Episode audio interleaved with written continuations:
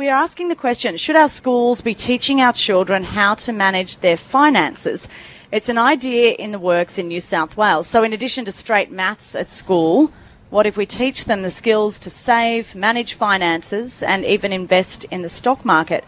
The New South Wales Treasurer is devising a financial literacy scheme, and Dominic Perrottet has held meetings with maths education guru Eddie Woo and barefoot investor Scott Pape to get some advice on the scheme. You know Eddie Woo, he's a Sydney High School teacher, best known for his online mathematics lessons, which you can catch on YouTube, but he was also Australia's local hero winner last year. Very happy to say that Eddie is on the line. Eddie, good afternoon. Thanks so much for your time. Uh, it's great to speak with you. How are you? Very well, thanks. Tell us how this came about. Did you just get a phone call out of the blue from the Treasurer? Uh, look, it wasn't exactly like that, but it's been wonderful for me to have the privilege uh, over the last couple of years, as you mentioned, um, as an educator, to sort of be on the front foot and at the table um, when there are conversations like this around how our education should be, you know, influencing and supporting our young people, um, especially as the landscape changes. And you know, if there's one thing that you know the issues with banking and finance have taught us recently, it's that you can't ever start too early in teaching young children the skills they need. Mm. Eddie, can I just rewind you really quickly? Just looking at the results that we got last week when it came to our education standards here in Australia and the fact that we are far behind other countries where we should be at least on par, if not ahead. What do you think that's down to? As a teacher, as someone very experienced in this field, why are our Australian mm. kids behind? Yeah, look, there's a huge number of issues here. You've got to talk about the complexity of it, and you can talk, you can sort of mention that there's a lot of um, trends when it comes to technology, um, which has been both a boon for learning, but also a real trouble when it talks about you know the impact that social media and increasing amounts of screen time have on our young people. But to go to a really simple direction that we can have a look at for the last 20 years, um, you know, we've been talking about our performance in uh, mathematics and science, uh, particularly in addition to reading, and it's a really plain fact for the last last 20 years, we've had a real dearth, a real lack of uh, qualified, uh, passionate mathematics and science educators. And so that shortage has resulted in a lot of people teaching without a qualification in that particular field. And so I don't think there's that much of a surprise there. Honestly, these results were not something which um, caught us um, off guard. We've been watching this for some time, and we really know there's a lot of work to be done there in supporting students with um, teachers who have a mathematics or a science degree teaching the subject that they have a discipline for. Is part of that now adding in finance? Is, is that an area that you think we need to focus on more as part of a maths curriculum?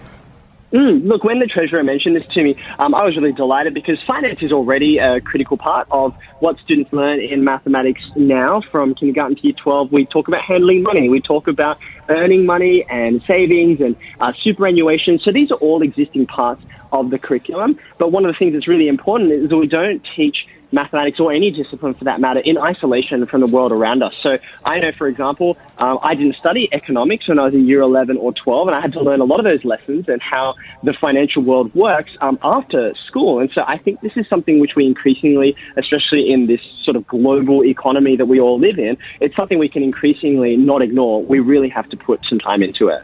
So, what was your advice to him then? If we are teaching a lot of those things, uh, was it that we do need a specific financial literacy program? What, what did you advise him?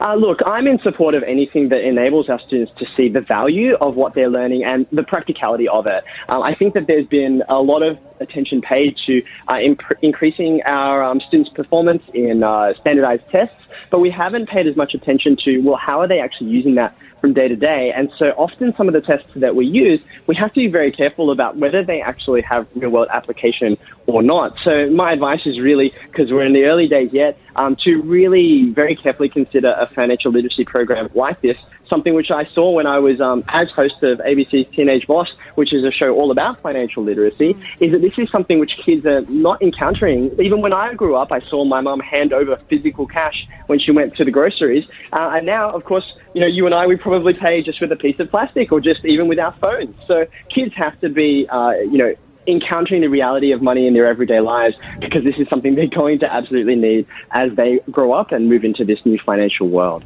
Yeah, that's exactly right. Uh, just quickly, it's uh, almost kind of, you know, would have blown you away, I would imagine, that the government rang and asked for your opinion because one of the big criticisms when it comes to both federal and state is that they don't consult or ask people's opinion who are experts. Mm. So were you surprised?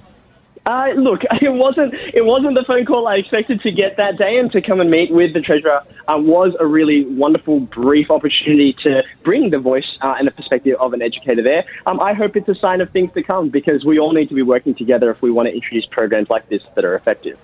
Eddie, do you think it's the role of teachers or parents? Uh, I think the answer to that question is yes. I mean, there's a clear Both, yes, responsibility. Um, you know, I, I myself as a parent know that I'm, I am my child's first educator, and every parent has that responsibility. Um, but there's certainly things which I know that, um, from a school point of view, um, I have expertise and knowledge that I don't expect parents to have. So I think it's uh, a place where education is a partnership, and there's no um, shirking of responsibility from either side. There, we really can't afford to do anything but work together uh, in supporting our children in this way. Wonderful. Well, Eddie, thank you so much for your time. We really appreciate it, and we'll chat to you again soon. Thanks so much. Enjoy your weekend. Thank you. That's Eddie Woo there. I guess you'd call him an educational guru. He's a Sydney High School teacher and he's known for his online mathematics lessons published on YouTube.